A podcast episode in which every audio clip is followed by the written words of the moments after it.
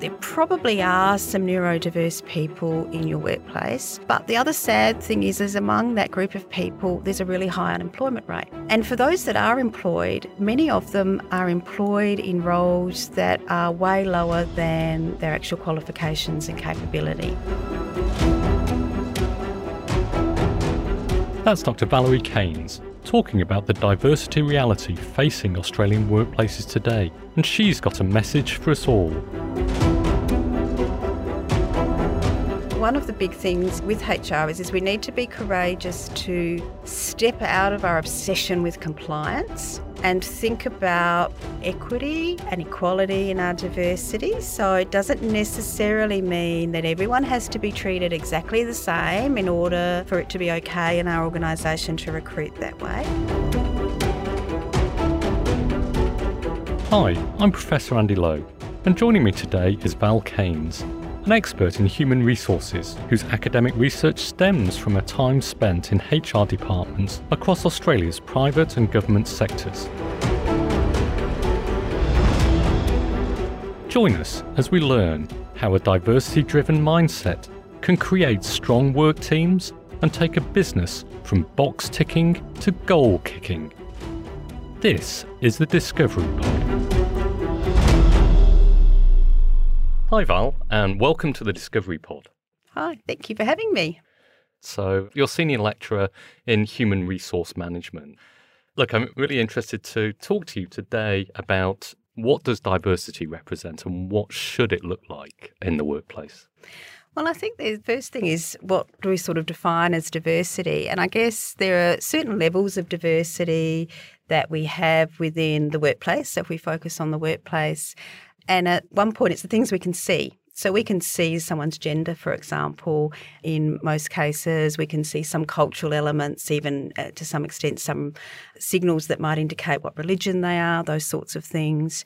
And there are also unseen things in terms of diversity. So we don't know necessarily people's social status. We don't necessarily know if they're possibly neurodiverse. We don't know some mental health disabilities. We can certainly see some physical disabilities, but not um, necessarily mental health.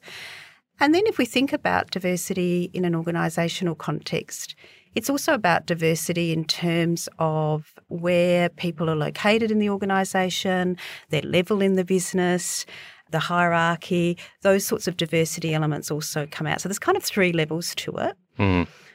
So that's kind of the diversity piece. Yeah. So there's those what we call primary yep. elements, which are sort of the visible things, the obvious things. Yeah, the yep. obvious th- things that we can see generally yep. that indicate to us, I guess, really from our perspective of how you're different to me. So I can see looking at you that that that you're a man. Um, and so that is, you know, that's fairly clear. Mm. But there's lots of things about you and about me that, that either of us can't can't see. And there's sort of the other elements of of diversity. So those sort of secondary unseen characteristics. So I'm imagining an iceberg.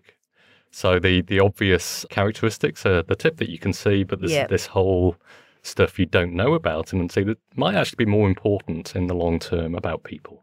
Absolutely. And that under the water bit is mm, huge. Yep. And a lot of our diversity and inclusion activities in organisations have tended to focus on those primary or obvious characteristics. Mm. So we've done a lot of work around women in the workplace. We still more to go, but uh, we've started to recognise those issues. That's right. Yeah. That's right. Uh, I'm hopeful we'll get equal pay one day, but let's. but also disability, and a lot of that's been driven to a great extent by legislation. So a big element of diversity, particularly in Australia and other developed countries has been that there's been legislation enacted to say that you can't discriminate against people in a workplace environment based on these sorts of diversity characteristics, being their gender, their age. Mm. Age is a hard one to hide, disability, those sorts of things. Yep. Yep. So then there's those ones underneath, and, and that's probably where the work needs to be done So let's go and dive beneath the waves yeah. and let's find out a bit, you know, what, what, what lies beneath as well in terms of those kind of secondary or unseen kind of diversity elements. And you mentioned a term neurodiverse as well, which uh, I think is a term which we have become much more aware of, but don't fully understand kind of what the full landscape of neurodiversity is. So maybe that, that's a good place to start if we could kind of unpack uh, that a little bit. Yeah, I think there's a little bit of confusion around what neurodiversity is. I think a lot of people tend to package a lot of different things into neurodiverse when it does generally have a fairly clear definition in that it primarily focuses on people who are on the autism spectrum as the main area, but it can be other things. It, it might be people who have dyslexia, people who have ADHD, and it can even include, in some definitions, things like social anxiety it often gets confused with mental health. Right, but in the definitions, they, these these are separate they're, issues. They're very different yeah, issues, yeah, yeah. and so it's it's not a mental health disorder to be on the autism spectrum. Right. with a bit of counselling, you're not going to really recover from no, that. No, you know, it's, no. Uh, it's one of those so things you actually, live with. Yeah, yeah it's yeah. neuro, it's neurodiverse. You you think differently. You have different talents. I mean, it doesn't mean you might not have some mental health um, issues, as um, anyone might have, but it certainly isn't a mental health issue. And mm. so you're right, it's not something to be cured. No, that's right.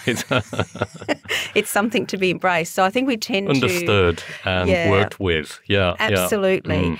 And it's not a disability either. So some people often kind of confuse it with, with disability, which mental health might fit into that disability category. And so it often gets a little bit confused there. So that's one of the areas that may not be immediately obvious. And this is an area I find particularly intriguing because probably all of us out there work with someone who's neurodiverse. And in fact, you know, I'm not a gambling woman, but I'd put money on it because I don't have any Australian statistics, but in the US, it's about one in 49 people. Mm. Actually, is on the autism spectrum. Mm. So, if you work with 50 or more people, I guess the odds are. Um, and in many ways, we probably uh, have become more aware of it. Society has become more aware of it. Thankfully, there's a lot more earlier um, uh, diagnosis of children with that that particularly that are on the autism spectrum or have ADHD. And also, particularly for women, because that's been a real area where it's been undiagnosed, because mm. women are able usually to mask mm. some of the indicators a little bit better than boys are. Mm. But what we see then is is that there probably are some neurodiverse people in your workplace, but the other sad thing is, is among that group of people, there's a really high unemployment rate. And for those that are employed, many of them are employed in roles that are way lower than their actual qualifications and capability. So, when we are thinking about in more recent times, as we come out of COVID, and there's been a lot of discussion about the talent shortage that organisations are facing, that's one of the key groups uh, or talent pool that we've kind of ignored.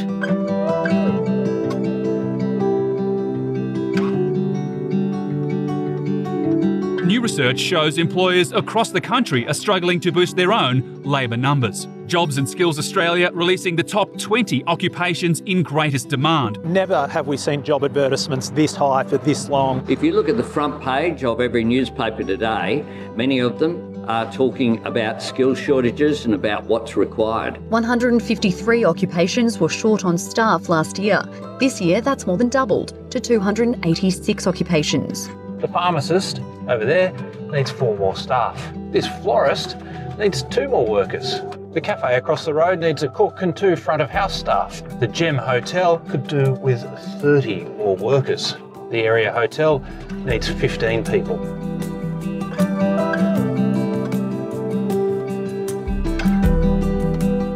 Squeezed for years by a pandemic and all the economic challenges that came with it, Australia's labour market is now crying out for more workers to keep the economy ticking over. A recent report released by Jobs and Skills Australia revealed healthcare, software, retail, and engineering industries to be among those most in need of a skills boost. So demand is high, yet a portion of our population remains overlooked when it comes to the recruitment process. And it's not just neurodiverse people at risk of being, as Val puts it, ignored. Older workers is another one. That, yeah. Again, when we are thinking about talent shortage, older workers are often overlooked in organisations. I find that intriguing because there'll all be an older worker one day. And I think that mental health is another issue we still have a lot of work to do in terms of that not obvious level mm. about how we can better accommodate. So there are job vacancies, and there are people out there who can fill those job vacancies. But according to Val, a diversity mindset during recruitment means so much more than just filling job vacancies. Now, the good news I have for you is that inevitably, when you work, when you do the work to fix one area, it does have flow on effects for all areas. Okay, so how, do, how does that work? So when you get I'm all for good news stories, right? yeah, yeah, yeah. yeah. so once you get it right, yeah. and one of the arguments has always been once we can get workplaces right for women, in fact, we'll actually make men's working lives better. Yeah. And I think a real evidence of that has been with maternity leave, which by the way now is called parental leave. Mm because it's now been acknowledged that often there are two people involved in, in parenting. Mm. Not always, but often there is, mm. and that they both would equally like to be involved mm. in that. And it's kind of given permission for this new generation, and I say that because I'm a bit older, this new generation of men to actually put their hand up and say, you know what? Hmm. I'm taking a couple of months off. I'd like off. to be involved in this. It's yeah, it's important to me too. It's I'm going to yeah. have three months and focus on mm. supporting my partner on, or maybe being the primary carer of my child. And things like flexible working, working from home. Um, these all of these issues have been couched generally as a way to assist women in the workplace, but mm. in fact of men who love flexible working. Mm, yeah. And it might be for different reasons, or older people that love flexible working or working from home. And so I think if we can solve some of these problems for one group, we can probably solve it for other groups. And I think in this argument, I would see if, for example, we were to think about how we could attract and recruit and select neurodiverse people we could probably also help a lot of other people yeah. that are applying for jobs in organisation to have a fair go at getting employment. Mm. And so, you, yeah, you work out yeah. a way a way in for groups, and then it makes it easier to expand through the groups. But also, the, the advantage for the workplaces can be substantial from having this more diverse workforce within particular organisations. And I think the advantage of being exposed to different life experiences, different perspectives, different cultures, different ways of mm. processing information and life views. That then leads to a kind of maturity within an organization that can spread its vision more broadly across society as well, isn't it? So I think, yeah. for me, I think this it's critical that modern organizations are able to adopt those different perspectives within their work profile because then that gives advantage to the organization in terms of where it goes as well. Yeah, I think you make a great point. And to really leverage that, mm. then you need diversity at all levels yep. of the organisation. Leadership, right down. And so what, what you've got to have is yeah. you've got to have diversity across the board. And so, you know, one of the things I always find intriguing when I look at, you know, what goes on in the US. In the US, they they love to count uh, things as part of diversity, and they do have quotas and things like that in mm. some areas. And organisations can be very proud when uh, you know they sort of say, well, you know, we have we have you know 50% Black American or we have 50% Latino workers. And we go, oh, that's good. Mm.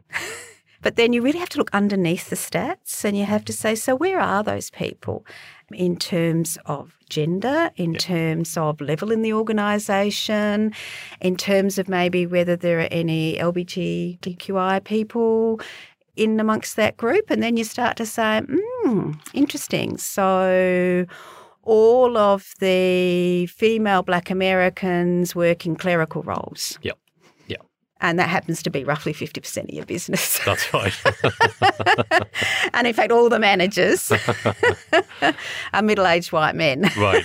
Yeah. So you've got diversity across the organisation, but yeah, not through roles yeah. and not through yeah. your. And the, there's no chance really of getting that promotion then through into those other levels from, from some of these. Yeah minority or they might be majority sectors. Uh, yeah. So you're not going to leverage no. the benefit when you haven't got mm. diverse people influencing and being part of the decision making in your business. Yep. That's what's really important. They need to be in roles that make decisions yep. in the organisation.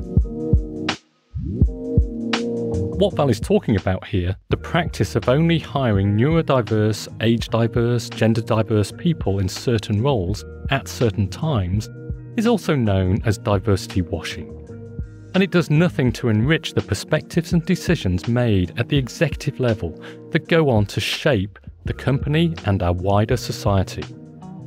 But when we're looking to change things from the top down, it can be difficult to know what foundations need to be laid. So, if we want to incorporate these secondary and tertiary elements of diversity into our workforces, where on earth do we start? What practices and prejudices need to be put aside in order to progress? I've probably got some colleagues that I would put uh, on the spectrum. In fact, I'm probably a little bit on the spectrum myself, and I suffered with dyslexia when I was at school. You know, and I've worked out ways to cover that up. I was never very good at spelling. But of course, with PCs and with you know spell checkers, that's uh, you know improved my life and still process things more visually through diagrams rather than through words. And so just that kind of diverse way of taking in information. Fortunately, I was in a career where that didn't matter too much, and in fact was probably a benefit in some areas. You talked a little bit about the negative area of you know, confining a sector of society into certain roles within an organization. But there are certain characteristics of neurodiverse people or other other areas that might make certain roles they might be able to perform really well in those roles and kind of deep information collating might be more suited to somebody with a neurodiversity issue. Do, do you see those kind of what we could think of as kind of positive issues for some of these this diversity landscape? Absolutely. Mm. I hmm. think there are and I'm not saying that all neurodiverse people are necessarily highly intelligent, but I've worked in two industries in my before I was an academic I was a HR executive and I've worked in defence and I've consulted to and also worked in universities and I'd say those two in particular from my own experience have been sort of little hotspots of, mm. of neurodiverse people mm. and the reason and it's a spectrum isn't it absolutely but i think and also i've worked with actuaries i've worked anywhere any kind of job that requires deep focus deep thinking um, pattern recognition mathematics often these are talents that neurodiverse people have and it's just the way the brain is wired like you said mm-hmm. you're very visual you see things and so what organisations have done that have have had programs around specifically targeting neurodiverse people to come and join the business have done is kind of recognize that and recognize that they're really good in those roles. So I think one of the key things though and this is sort of a message for HR practitioners and managers and organizations is one of the things that we've done I think with good intention is that we've tried to be very consistent in the way we recruit and select employees. Now, we do that because we want to be seen to being equitable and just and have defensible decisions in our mm-hmm. process. So, from a you know compliance perspective, and in doing that, what we have done though is we've created an environment where, in particular, this group of people will get shortlisted out almost instantly yep. from the recruitment process. Yep. Because they won't do well in a lot of the attributes that we think that a good employee needs to have. Now, I'm not saying these aren't important, but I would just say to people think about how important that they are and in what context. So we want everyone to be an extrovert. so you've immediately ruled out half the population, right? Yeah. So, so yeah. you know, you've got to be out yeah. there. You've got to sell yourself. Right. You know, got to be. They call it a bit of the salesman personality. So it's mm. not hmm. necessarily. Now, look, we've debunked that in terms of leaders. Leaders don't have to be extroverts. I don't think necessarily employees need to be, and in fact, I would say not. No. So, as a noisy extrovert, I can say you don't want too many of us around. And so then we say, okay, got to be a good team player. Well, yes, you do, to an extent. You have and to be able to interact really with the team. You have to be able to talk, you know, collaborate. Collaborate, that's right. But not all jobs are team jobs, are they? No. Yeah. And in particular, some jobs in academia, for example, and in defence, when you're given a package of work, mm um, you're really left to your own devices for a period of time. You want to go into your cave and work out the solution and then bring code, it out. That's come right. back out and then have a chat to people about yeah, it. That's... Uh, yeah, and so we want them to be these team players, these extroverts, and of course, we don't necessarily see that in a neurodiverse person. And then we go through our selection process. And, you know, we have with COBA, we have our video interviews, and that might be another podcast another day, but we might be using AI to interpret the uh, video content that you've loaded up for your interview. Yeah. And I bet you that one of the criteria that will be coded in one of the algorithms will be eye contact. Yep, percentage eye contact. Yeah. 2%. okay. Yeah. Or we have an interview and, yeah. you know, you hear comments, and I've been on thousands of interviews where people say, oh, you know, they didn't really keep eye contact. They were very fidgety. They kept, I don't know, maybe touching their watch or whatever. You know, they were overwhelmed or they, you know, got very focused on one question and kind of rambled on a bit. Yeah, that's neurodiversity. Hmm. And then comes in Mr. or Mrs. Salesperson, who's slick, firm handshake, eye contact. Yeah. Single handedly ran their last organisation. Mm, that's uh, always a good sign, that one. Yeah. and all of a sudden, you know, it keeps the conversation at this level, keeps it kind of high, bubbling along, doesn't go down to detail remembers everyone on the panel's oh, name. remembers their names. Hate yeah. those people. Crikey. but they get the jobs. Oh, I'm so bad at that. Oh, they my God, get yeah. the jobs. They get the jobs. Sure you give a firm handshake and establish eye contact. This is important because a firm handshake tells the hiring manager you are a confident person. Confidence is a feeling, and if you wear something that makes you feel confident, then you'll walk into that interview oozing confidence, and that is very desirable for an interviewer. Arguably the most crucial part of the job search. An interview can make or break an opportunity. Got an interview this week? When meeting with the interviewers, repeat their names. Say their names over and over to remember them. Do not make any joke about their name. Try to link their face to a picture, like Mr. Joe Python getting hit in the face with a pie. Thank them for their time and tell them how you look forward to landing the job. While anyone will tell you how frustrating it is to contend with smooth talking and conventionally perfect job seekers, Val is working to disrupt the very importance we give to those superficial indicators of being a good employee. So, your research is kind of helping implement some of these solutions into these workplaces. So, what, what do you recommend? I think we need to be courageous. And I think one of the big things in with HR is, is we need to be courageous to step out of our obsession with compliance and think about more generally equity and equality in our diversity. So it doesn't necessarily mean that everyone has to be treated exactly the same in order for it to be okay in our organisation to recruit that way. However, I would suggest that possibly you do recruit that way for everyone, the way I'm going to suggest. Yep. It's a bit out there. This is a place for out there ideas. Let's go. Um, Yeah. You know, one of the ways that we can recruit diverse people, and the way I'm about to suggest is great for Aboriginal and Torres Strait Islander people as well, is you have hangouts. Hmm. It's really like a, a, a super mini work experience. Okay. So rather than have an interview with eight people and you on the other side of the table, but rather than that, have them have a buddy for the morning or the afternoon or maybe a whole day and just get them to do some tasks that are involved in the role. Yeah. To have some one on ones with people, to experience the workplace Yeah. Have a conversation with them about accommodations that they might need to work in your organisation. This is a question I like to ask anyone in an interview.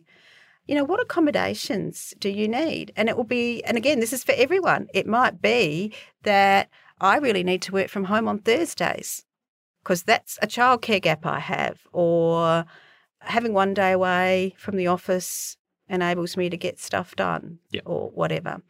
They might say, I need to wear headphones Yep. because I find a noisy work environment. And for someone who's neurodiverse, who gets overstimulated by a lot of noise, they might either need a, a quiet space to work Mm. or they might be needed to say, look, I- I'm just going to wear headphones. Mm. And, and some neurodiverse people that I've worked with wear their headphones all the time. Yep. And they'll take them off to talk to you, Yep. but they will wear them all the time. So it's about asking, sort of, so in that, you know, oh, I'm going to invite you in, Andy, for a have a morning with us. Yep. You know, what, what accommodations would work for you? And you say, well, you know, well, I'm going to be wearing my headphones Mm. and maybe certain clothes you wear. I don't know, whatever it is, whatever it is. Yep. I worked with someone in defence who could not work unless the back was off his computer. He had to see what was inside Oh, really? the, Oh, that's the box. And so My son's like that. his crikey. room was full of computers with the boxes off. I mean, I'm not quite sure how he'd work in the laptop world, but that same person did come and see me one day and tell me that that he was a bit horrified because he'd he'd had a few rough days because he hadn't paid his power bill for six months and they'd cut him off. Hmm. Um, so really focused on his work. Brilliant, Yeah. brilliant guy. PhD in mathematics. But this other stuff, does it's just not as important, is it? Peripheral. That's right. That's.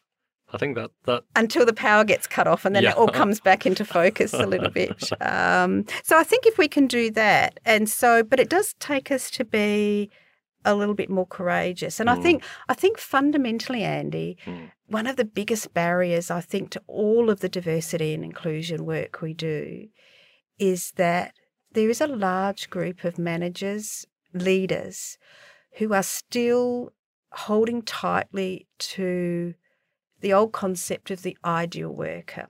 Okay. Now, the ideal worker, it's changed a little bit, but roughly speaking, youngish, sort of 30 ish, male, heterosexual, healthy, fully abled, ideally married. I remember an older manager once telling me, yeah, once they're married, it cuts the rough edges off. they can work longer because their wife will do the housework, you know, look after them. And I think we still hang on to that a little Yeah. bit. And so we need to kind of work out what our unconscious bias is around this because we see accommodations as a burden rather than Hmm. as just an acceptance that we're all a bit different. We all like to work a bit differently.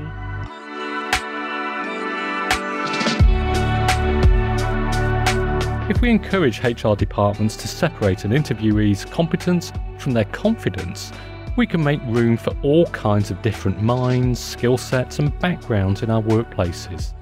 So, what's Val's overarching message for all these HR professionals?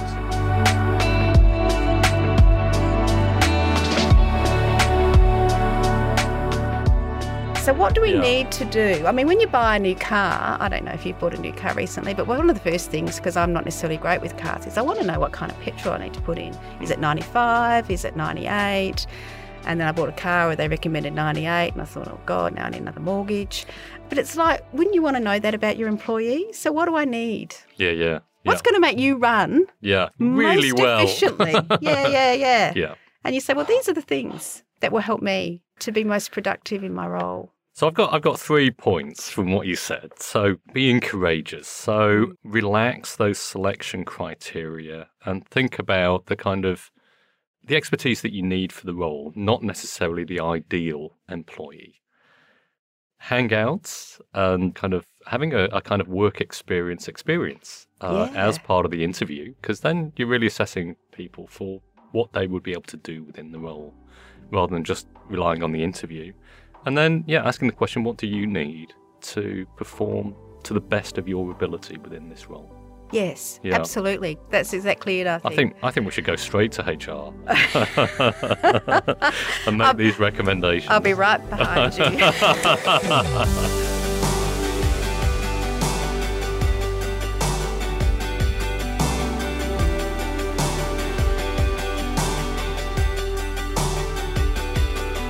and say you applied for a big grant and got it just next week and uh, it kind of gave you unlimited funding to be able to do what you wanted. What do you think is the, is the major challenge that you would like to really start to tackle, and, and how would you make history? Well, I think one of the things that I'm very passionate about is what we currently refer to as retirement and late career. Mm. We really don't know very much about it.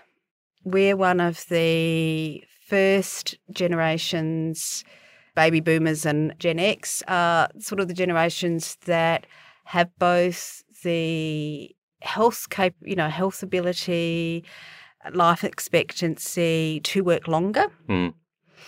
And it's challenging all of our concepts around late career, retirement. So, you know, what is retirement?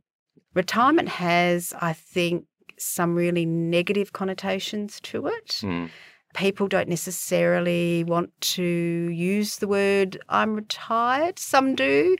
I think if you're a 30 year old software developer who's just made $100 million, you're probably happy to tell everyone you're rights, retired. Right? Maybe if you're 55 and you were forced into retirement, you're not yeah. so keen to announce that. So I think I'd like to really reframe that and put some more emphasis. We've done a lot of emphasis on in research areas around early career, about how people get into careers, choose careers, mm. stay in careers, build their career into mid career. We still view late career as sort of 45 onwards or whatever. And in fact, if we worked until 70, that's a really long period of time. Yeah. That's longer than, it could be longer than mid career, early career combined. Yeah. But we really don't know very much about it. We don't talk about it in organisations. The research that I've done and, and some of my collaborators have done we've kind of noticed that that late career and retirement that that's kind of been pushed onto the individual. Yeah. And the organisations don't really take responsibility for that. Again, it's a little bit, I think society has moved on, and there's now a bit more of an acknowledgement that people will work longer and people are less likely to ask an older relative, oh, when are you retiring? Mm. As a first, you know, like it's yep. kind of more, what are you up to? We, we tend, but organised. more neutral, that question. A little it? bit more neutral. I'm not yeah. saying we're there yeah, yeah. yet, but a little bit more neutral. But organisations have still tend to put a bit of a use by date on our heads mm. in terms of our contribution. And so we, we still need to kind of really puzzle that out and think about what could late career look like. And I'm currently doing some really early, early work thinking about actually what what is retirement is it? So if I had lots of money, we we would definitely work on that. We would work on that late career piece. So in the gerontology, they focus very much on older older people. Mm. And then the career literature focuses on middle-aged people. Yep. And there's a big group in the middle that are kind of overlooked. Absolutely. Yeah. And, and it's almost the elephant in the room because people don't want to talk about retirement and which is why I think maybe that word needs to change but it would be like sort of saying so so Andy what's next you know mm. having that real a, a, bit like we would have had with you um eh, you know very early in your career yep. where you know what what do you want you know these are the things I would like so what what do you want to do mm. for the next um you know until you're 70 75 whatever when you might choose not to do any work mm you know, what, what is it you would like to achieve? And then tailoring it around that. But we're kind of scared to ask that question. Again, we try and be compliant because, you know, it's a compliance thing or we don't want to seem to be being age, you know, age discrimination. But it doesn't have to be necessarily about your age. It's sort of like, well, you know, you've been a professor for five years. Yep. Um, you know, what what would you like your legacy to be? What would you like? What would you like? What would you like to be doing? Mm. And and they're really important conversations to have. Yeah. Fantastic. Val, thanks very much for I think having the courageous conversation around diversity and kind of recognizing those, those different strengths and weaknesses that we all harbour and working with those to offer a, a vision of a, a, more productive workplace uh, here in Australia. Thank you very much, Val. Oh, thank you, Andy. I really enjoyed it.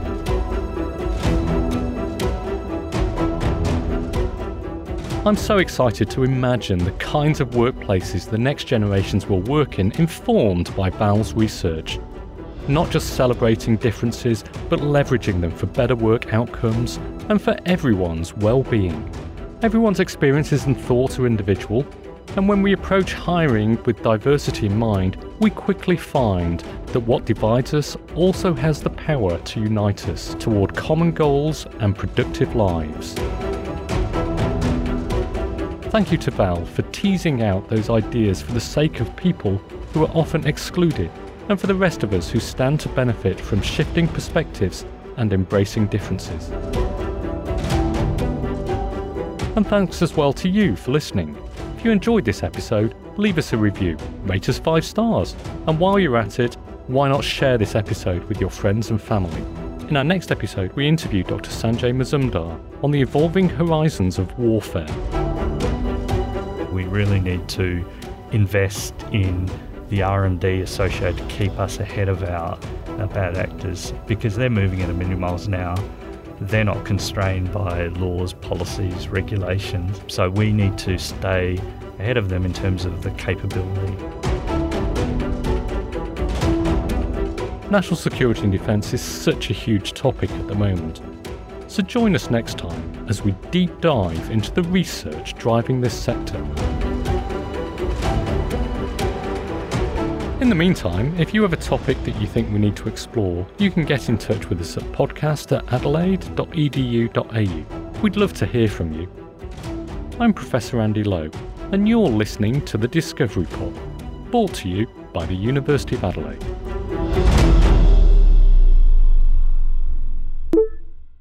So, what do you want to know next?